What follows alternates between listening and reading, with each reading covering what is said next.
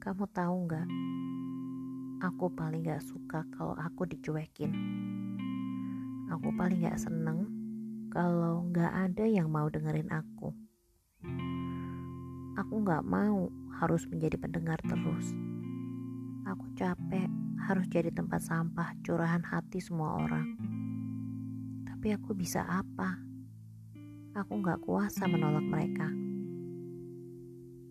Tapi ketika aku pengen didengarkan, gak ada yang mau dengar aku. Mereka semua sibuk dan aku dibiarkan sendiri.